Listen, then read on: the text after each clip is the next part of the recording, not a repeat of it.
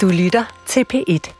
Der er rigtig mange virksomheder i dag, der gerne vil tænke grønt og tænke FN's verdensmål ind, når de skal starte en virksomhed. Og det kan også være en god idé, fordi vi er nok alle sammen nødt til at gøre en indsats, hvis vi vil redde klimaet. Men alligevel, så er det faktisk ret svært at sælge mange af de her grønne løsninger til forbrugerne. Booster, det handler i dag om forskellen på det, vi alle sammen siger, og det, vi rent faktisk sætter vores penge i. Mit navn er Mads Peter Vejby. Velkommen til Booster. Danmark myldrer med iværksætteridéer, men hvor mange er på vej til at blive en rigtig god forretning? Det er altså ikke bare med, at man skal lave en app, og så bliver du milliardær dagen efter. Det her er programmet Booster med værterne Mads Peter Vejby og Trine Hansen.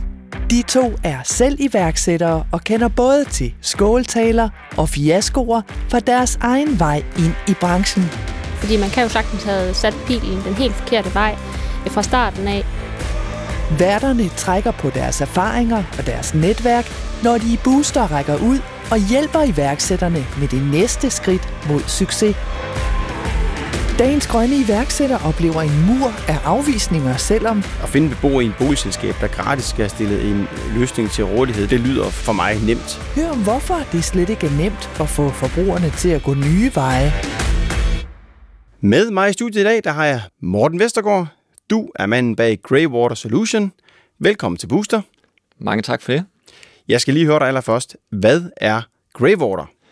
Greywater er egentlig sådan den internationale betegnelse for det her lysergråt spildevand, som ikke er direkte fra toilettet, men som heller ikke er drikkevandskvalitet.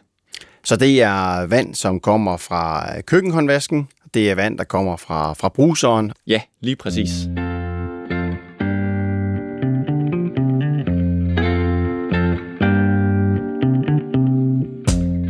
Jeg hedder Morten Flø Vestergård, og jeg er 38 år og bor i Skødstrup, lidt nord for Aarhus.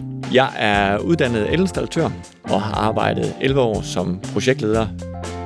Jeg har jo altid haft et højt drive sådan, og tændes af en tempofyldt hverdag. Og det med at kan løse problemer, der opstår enten i løbet af dagen, eller se, om man kan forudse dem, inden de opstår. Så det her med, at man løser problemer eller finder et problem, og så derefter skal løse det. Det tænder mig rigtig meget.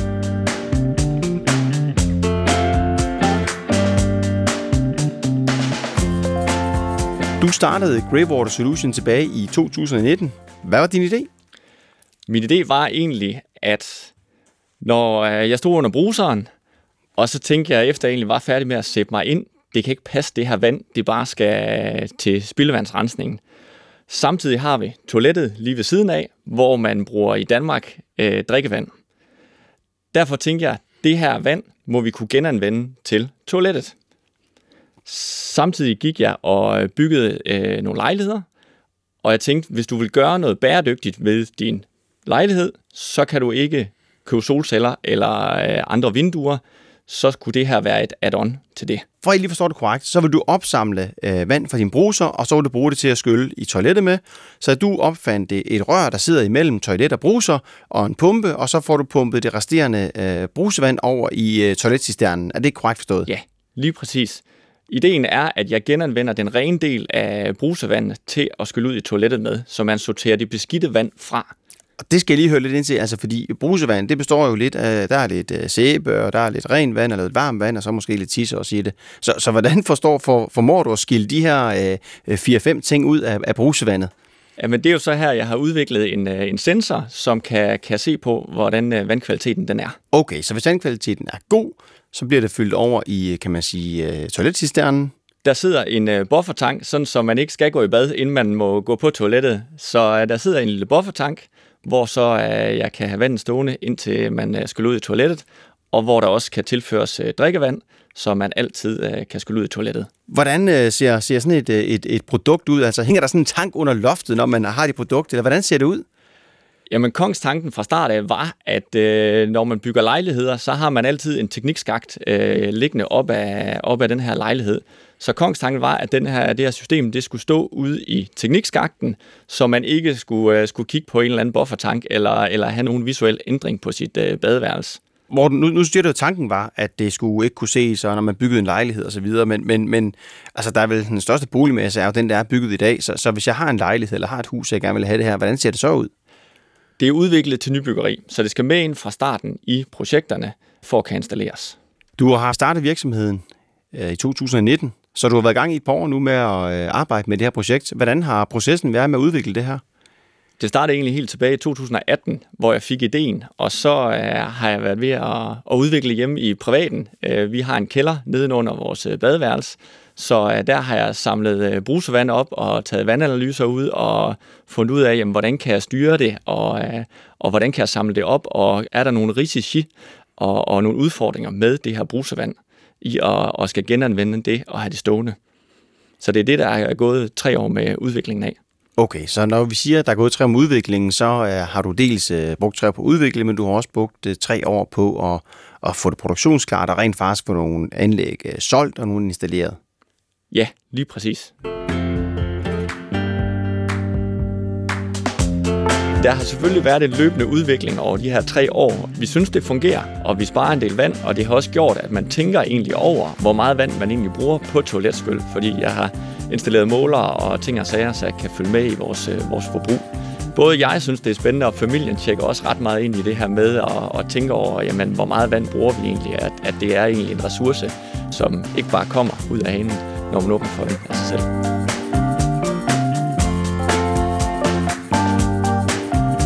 Morten, du har et produkt, det hjælper almindelige boligejere med at spare på drikkevandet.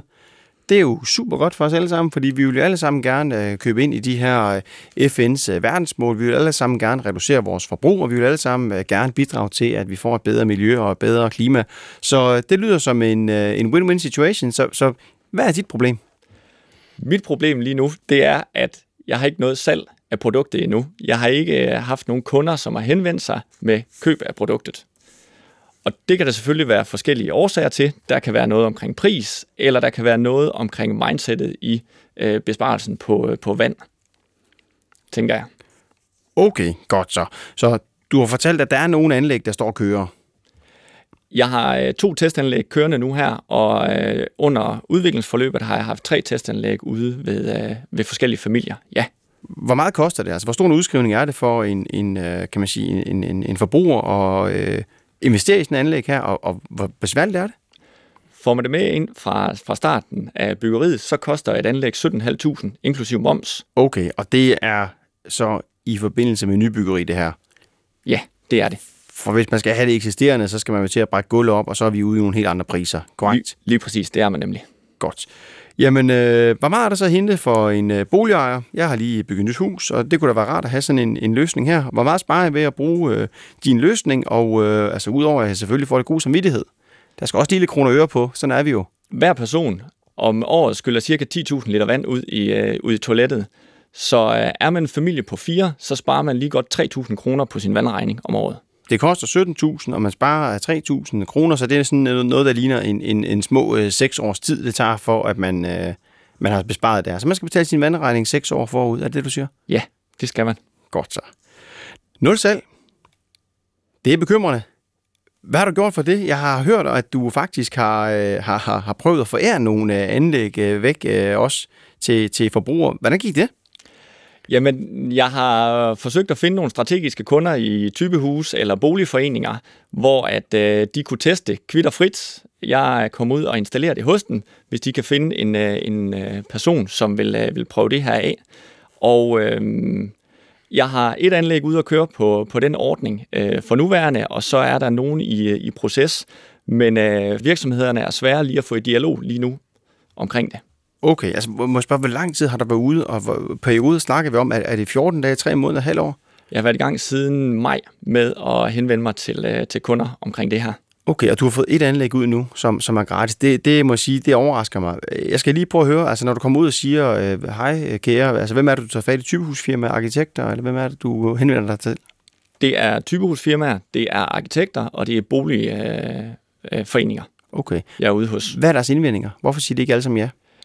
Indvendingerne, det er lige med, i hvert fald for boligforeningerne, at finde et byggeri, enten et eksisterende, hvor man kan få det implementeret, have en krybekælder nedenunder, finde en beboer, der har interesse i det, eller måske have tiden til lige at kaste sig ind i den her case og være med til at teste systemet af. For typehusfirmaerne er det, min idé har været, at I skal være trygge ved det her køb, I skal være trygge ved, det virker, også om 2 år. Derfor lad os få det testet af ved en, og så kan vi få noget feedback på det sammen. Det er de selvfølgelig alle sammen sagt ja til. Det har de desværre ikke, nej. Men hvad siger typehusfirmaerne så? De har jo ikke problemer med at finde beboere, eller de har jo nemt ved at finde byggeri, for de sælger vel 4-5 typehuse om dagen. De er ikke rigtig tjekket ind i den endnu, desværre. Da jeg har haft et enkelt typehusfirma, som var ret interesseret på løsningen, og så er der en anden en, som har sådan prøvet at pitche det lidt for et par kunder, men det har ikke resulteret i et salg endnu.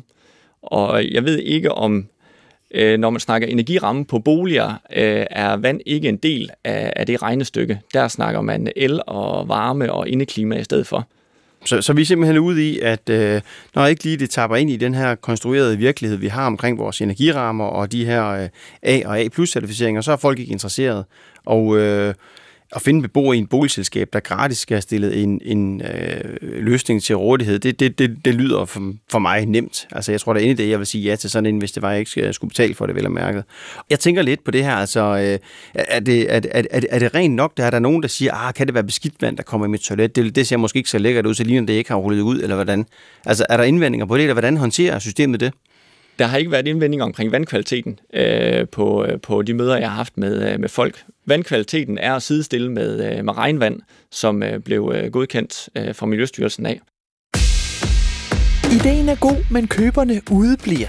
Og det har dagens ekspert i forbrugeradfærd, Christian Rud Nielsen, en god forklaring på. Vi går efter at simplificere vores liv så meget som muligt. Og det er, fordi vores hjerne har begrænset kapacitet. Om lidt kan du høre, hvordan Morten og Greywater Solution kan skubbe køberne i retning af bæredygtige løsninger, selvom løsningerne er lidt besværlige her og nu. Morten, der er jo det her med, at vi som forbrugere, så siger vi en ting, og så gør vi noget andet. Det er faktisk ikke noget nyt. Altså, mange de har en statement om, at det bedste produkt, det vinder altid, og den statement er jeg lodret uenig i, for man ser mange eksempler på, at et dårligere produkt, det end i dag vil slå et godt produkt, hvis de har pengene til markedsføring, og hvis de også har et godt team til at eksekvere på det. Så det kan man undre sig over. Det er jo selvfølgelig, at når vi nu har så meget fokus på de her miljøløsninger, at man så egentlig sted vælger simpelthen at takke nej til en gratis løsning som dit. Men jeg har en med på telefonen her, som jeg gerne lige vil byde velkommen til, og det er Christian Rud Nielsen. Han er underviser på CBS, og han har fokus på forbrugeradfærd og bæredygtighed. Velkommen til, Christian. Jo, tak. Tak skal du have. Tak for invitationen. Vil man bare som menneske helst være i sådan en status quo, hvor man siger, jamen det hele er egentlig godt nok, som det er? Altså, vi er som mennesker, at vi går efter at simplificere vores liv så meget som muligt. Og det er, fordi vores hjerne har begrænset kapacitet til at beregne alt, hvad der foregår omkring os. Altså, hvis vi skulle gå ned i supermarkedet og rationelt overveje hver indkøbssituation, vi stod i, vil vi bruge alt for meget energi på det. Så vi har udviklet meget naturligt nogle biologiske simplificeringsstrategier til at komme igennem verden på. Og for at ændre de her vaner, man kan sige, det kræver ret meget af os, og det kan også være ret ubehageligt for os. Så det at skulle træffe en beslutning, der på en eller anden måde koster os noget nu, selvom det giver os gevinst i fremtiden, er meget ofte ikke noget, vi egentlig har lyst til at gøre. Vi vægter nutiden meget højere, end vi vægter fremtiden. Så det kan være, at det derfor den der fremtidige gevinst på 3.000 kroner ikke rigtig batter, fordi gevinsten nu er ikke at gøre noget, og det er noget, som vi generelt som mennesker godt kan lide. Hvordan kan man anskue Mortens problem med din viden om folks adfærd? Altså, man kan sige, at dit problem er jo lidt, og nu kommer jeg ind udefra og kommer med meget så generelt oversigt, så du må tage alt, hvad jeg siger med et gran salt. Men altså, man kan sige, hvad folk sparer er en usynlig gåde. Altså, man kan sige, at de sparer en fremtidig gevinst, og de sparer på penge, og du siger også, at der måske er forbundet med en vis luksgene. alle de ting gør lidt, at det presser os væk fra at træffe en beslutning omkring at ændre adfærd. Specielt hvis vi lige pludselig skal rive badeværelset op for at installere det her, selvom der er en økonomisk gevinst for det. Jeg kan så høre, at du ikke kun er i kontakt med forbrugere, men du også er til dels i kontakt med entreprenører osv. Men man kan sige, at det lyder lidt som om, at du prøver at sælge en fremtidig gevinst frem for en nutidig gevinst. Og det er en ret svær ting for forbrugere i hvert fald at acceptere. Så det kan være, hvis der på en eller anden måde, hvor du kan gøre den nutidige gevinst stærkere frem for en eller anden fremtidig gevinst, kan det muligvis være. Altså, det man ofte ser, det er, at man laver sådan serviceaftaler, hvor man kan sige, at du kommer, installerer det gratis, er der for at sørge for, at det ikke begynder at lugte. Og så betaler de et vis form for abonnement, og de omkostninger, der er ved det, bliver besparet i den vandregning, de sparer i sidste ende. Så gevinsten på en eller anden måde er i nutiden frem for i fremtiden. Men jeg vil sige, du har et nyt produkt, og vi er avers imod nye ting. Men det er et super spændende koncept, og der er godt nok noget, der hedder Blox Hub, i hvert fald i København, der arbejder med sådan noget sustainable urbanization. Så hvis du ikke har hørt om dem før, så vil jeg i hvert fald råde dig til at tage kontakt til dem også, fordi de er rigtig gode til at hjælpe specielt startups med at prøve at blive etableret og få hul igennem til de her entreprenørvirksomheder, som ikke altid reagerer super hurtigt, fordi de bliver bombarderet med en masse mennesker, der gerne vil blive hørt. Hvad er Morten? Hvad siger du til det, Christian han siger her? Jamen, det tjekker jo meget godt ind i det, som jeg selv har observeret rundt omkring, når jeg har snakket med folk. Det er, at man har nogle ting, man rigtig gerne vil. Nu og her, når man køber et hus eller bygger et hus, så har man nogle visuelle ting, man køkkenet skal se ud på en bestemt måde, og de her ting, hvor at en energibesparelse eller en vandbesparelse kan være sådan lidt mere perifær. Så det tjekker meget godt ind i den. Christian, hvad er dit bedste råd til Morten her omkring Greywater Solution? Ja, mit bedste råd, og det lyder måske lidt forkert, men jeg tror ikke, du skal prøve at få fat i forbrugeren. Altså, jeg tror, du skal have fat, ligesom du allerede gør nu, at få fat i entreprenører eller VVS'er eller nogen, hvor arbejdet allerede er i gang. Altså, hvor toilettet allerede skal istandsættes eller nogle andre ting. Og få hul igennem til dem, så det er dem, der på en eller anden måde promoverer det og får det sat igennem. Og hvis der... Jeg kan jo høre på dig, at du er en ny iværksætter, så der er jo ikke det kæmpe store ressourcekapital. Men hvis du på en eller anden måde kan gøre dit produkt til en service, hvor du kommer ud, eller en partner kommer ud, installerer det, og så betaler folk en eller anden månedlig omkostning for, at du både er der til at fikse det, hvis det går i stykker, men måske også komme ud og rense det, eller tjekke det op, hvis det begynder at lugte. Så det er på en eller anden måde, at prisen for at installere det her, risikoen ved det, bliver på en eller anden måde sat over på dig, og det er jo selvfølgelig en fare for dig som iværksætter, og gevinsten for forbrugeren bliver meget mere nutidig. Altså det er ikke lige pludselig, at tingene skal renoveres. Det er noget, der er allerede i gang, og det er en besparelse og en service, de ved, at du er der.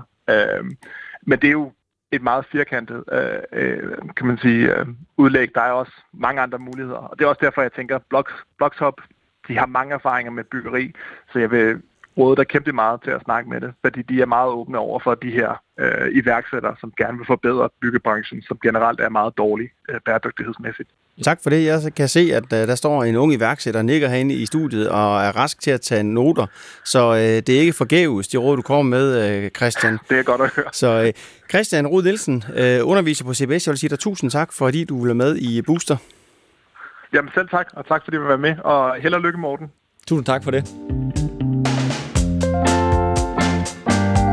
Jeg har en tålmodig hustru. Vi har haft et par...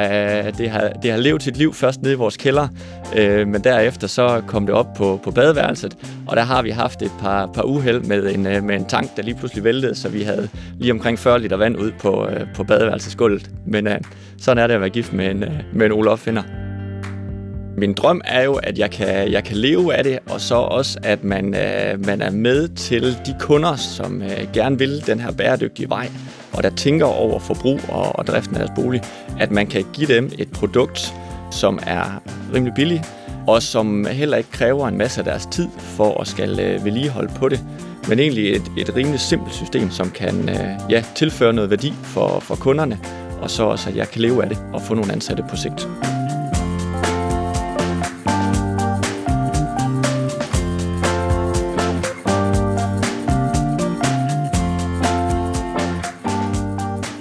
Det var simpelthen Christian Rud Nielsen fra CBS. Han underviser i de her forbrugeradfærdsting om forskellen på, hvad vi siger, vi gør, og hvad vi rent faktisk gør. Hvad tænker du om det, Christian han fortæller? Jamen, jeg tænker jo, det tjekker meget godt ind i det, som jeg oplever, når jeg er ude og snakke med folk. Den her udfordring med, at folk har måske svært ved lige at forholde sig til, jamen, hvad er min reelle besparelse, og er der nogle udfordringer forbundet med systemet, eller skal jeg bruge en masse tid på at vedligeholde på systemet senere hen? Så det tjekker meget godt ind i det her med, at købet lidt udbliver. Så det er jo nogle ting, jeg skal hjem og have kigget på. Altså, der var noget, som slog mig, og det har jeg skrevet ned med store fede bogstaver, han sagde, og har streget under, det er, folk vil gerne have en gevinst nu. Og hvis man kigger på andre virksomheder, som har gjort det med succes, der er et godt eksempel på en virksomhed her i Aalborg, noget der hedder Eco2Light, som for nogle år siden gik ud til virksomheder. Og så kigger vi på deres lysstoffer og siger, ved du hvad, vi giver helt nye lamper til hele virksomheden. I skal ikke have en krone op på lommen lige nu og her. Og så får de jo en kæmpe gevinst. Hvem vil gerne have skiftet alle sine lysarmaturer ud og så videre? Og hvad får de ud af? Jo, de får det ud af, at de kan så skrive på deres hjemmeside, at vi har lige sparet x antal watt om året ved at skifte alle vores lysarmaturer ud til LED. Og det virksomheden så gjorde, det var, så tog de så deres elregning i en periode og siger, at du betaler, nu siger jeg bare nogle tal, ikke? 200.000 kroner om året i el. Vi kan reducere den her regning til, lad os sige, 50.000 kroner. Så de her 150.000 kroner i forskel, jamen, det går så ind til den her virksomhed. Så laver de som sådan en sale and lease back, eller kan man sige en finansieringsløsning. Og det kan jeg ikke lade være med at tænke på, om det egentlig var en løsning, som du kunne arbejde med. Og så igen den her gevinst nu. Jamen, hvorfor ikke gå ud og sige, prøv at høre, vi har et flot bruser, vi har et flot toilet. Altså, og det er jo ligegyldigt, hvilket toilet vi bruger, det er vi enige om. Ja, det er vi enige om. Men så kan folk se, hvad det er, de får, i stedet for, at de får en tank ind bag en væg, fordi det er simpelthen så træls, og man kan ikke rigtig synliggøre det. Altså, og jeg ved det fra mig selv, jeg købte en gang et sommerhus, hvor der var problemer med en septitank i jorden, og så brugte jeg, tror jeg, 70.000 kroner på at få den skiftet, og det var de sureste penge, jeg nogensinde har brugt, fordi man kan jo ikke ligesom forvente på besøg og sige, nu skal I se, vi har renoveret huset, se det dæksel her, dernede under ligger der en dyr tank. Altså, kan du så følge mig? Det var fedt, hvis der var et eller andet, ikke også, man kunne vise og sige, se her, vi har fået renoveret, vi har fået nye toiletter og nye armaturer, ikke også? Så det kunne måske være en idé, men jeg tror, du skal prøve at tænke lidt over den der, kan man sige, LED-tanke, som nogle af de her firmaer gjorde med succes, altså hvor de, jamen de får noget nu, og så skal de måske betale løbende af den besparelse af vand, så kommer de i status quo, og det tapper også ind i det, som Christian siger, så får folk en gevinst nu. Det er et godt indspark, Mads, og også fra Christian af. Det er noget, jeg vil hjem og prøve at arbejde på, i hvert fald at sige, hvordan kunne man lave et setup, og så sige, jamen, så får de det mere eller mindre gratis medinstalleret, når de bygger hus. Men så de 3.000, man sparer om året, dem har man så som serviceabonnement. Præcis. Altså, jeg tror, du skal prøve at begynde at tænke i nogle af de baner.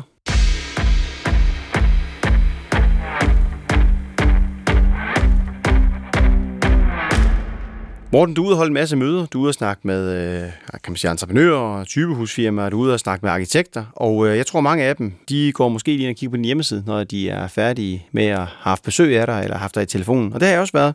Og der er simpelthen nogle ting, der lige undrer mig på den.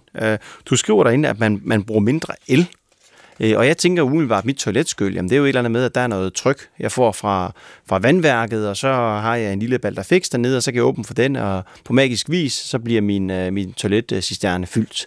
Og nu skriver du, at jeg bruger mindre el. Hvordan hænger det sammen? Altså, fordi som jeg ser din løsning, så bliver jeg jo nødt til at have den her buffertank og en pumpe, der ligesom flytter det her vand rundt. Man flytter selvfølgelig elforbruget fra, at førhen der ligger det ude ved spildevand og ved vandforsyningen, og nu skal man selv drive pumperne herinde.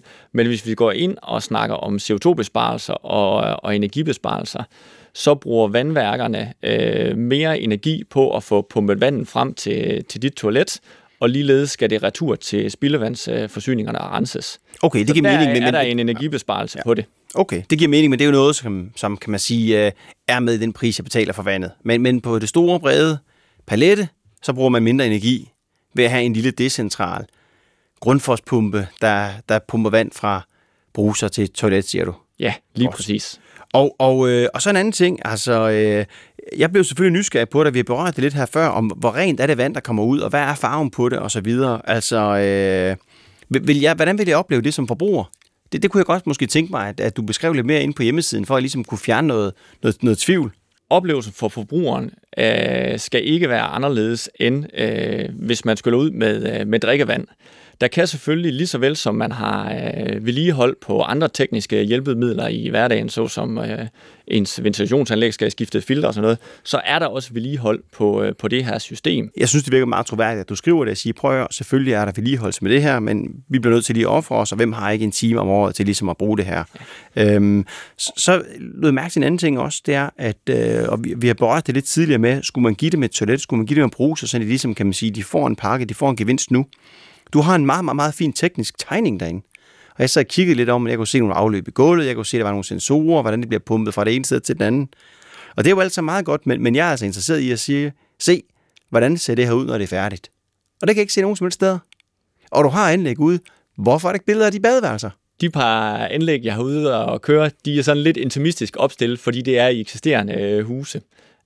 Derfor har jeg ikke et til et billede af, hvordan det ser ud.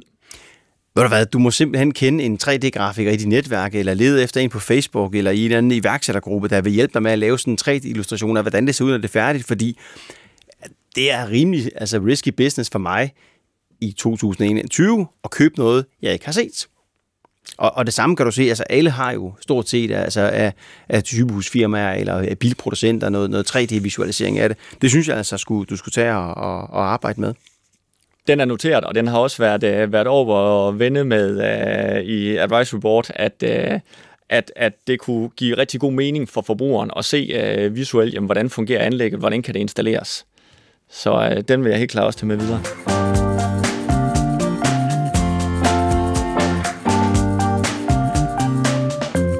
Med den baggrund, jeg har som tekniker, så er der selvfølgelig en udfordring i den fase, jeg står i nu her, hvor jeg skal ud og have markedsført produktet og solgt det til kunder. Jeg har det okay med opgaven. Det har lige taget lidt, der lige skulle lidt tilløb til, og de første telefonopkald sad jeg med en stor blok med en masse gode ord stående på den, jeg ligesom kunne fortælle. Og de første opkald var desværre sådan, at kunderne havde ikke lige tid til at snakke, så det blev, at man må sende dem noget, men det har så givet, at jeg har kunne ringe tilbage til dem og få nogle længere dialoger. Men man skal sådan lige tage tilløb og suge luft ind, inden man ringer.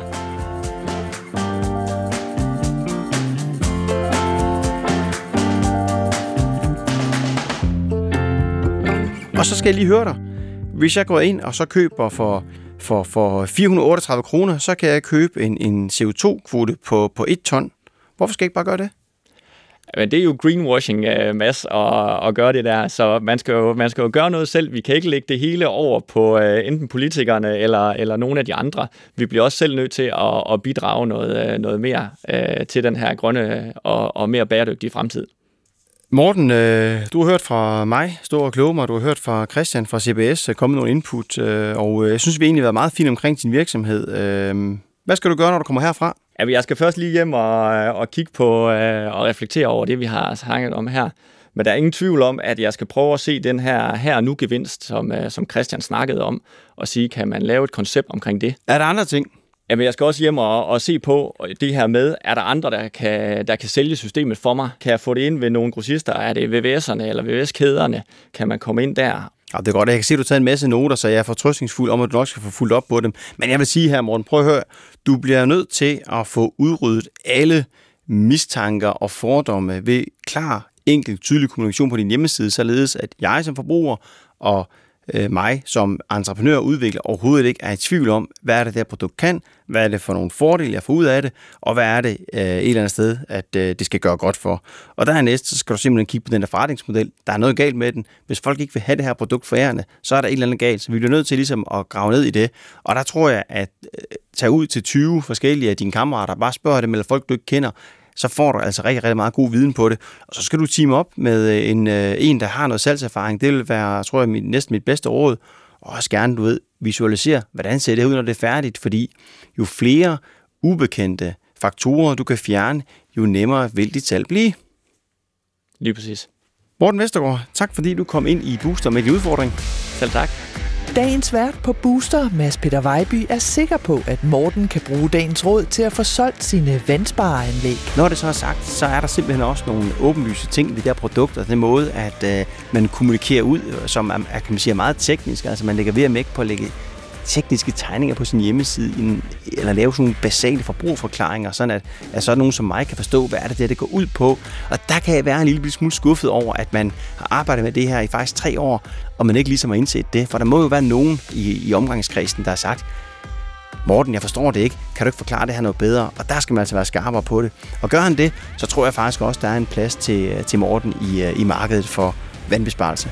Boosters redaktør hedder Jesper Langbæle. Diana Bach var tilrettelægger. Hvis du er iværksætter, og du er godt i gang med din virksomhed, men du trænger til at få et boost, så skal du skrive til Trine Hansen eller mig på booster@dr.dk.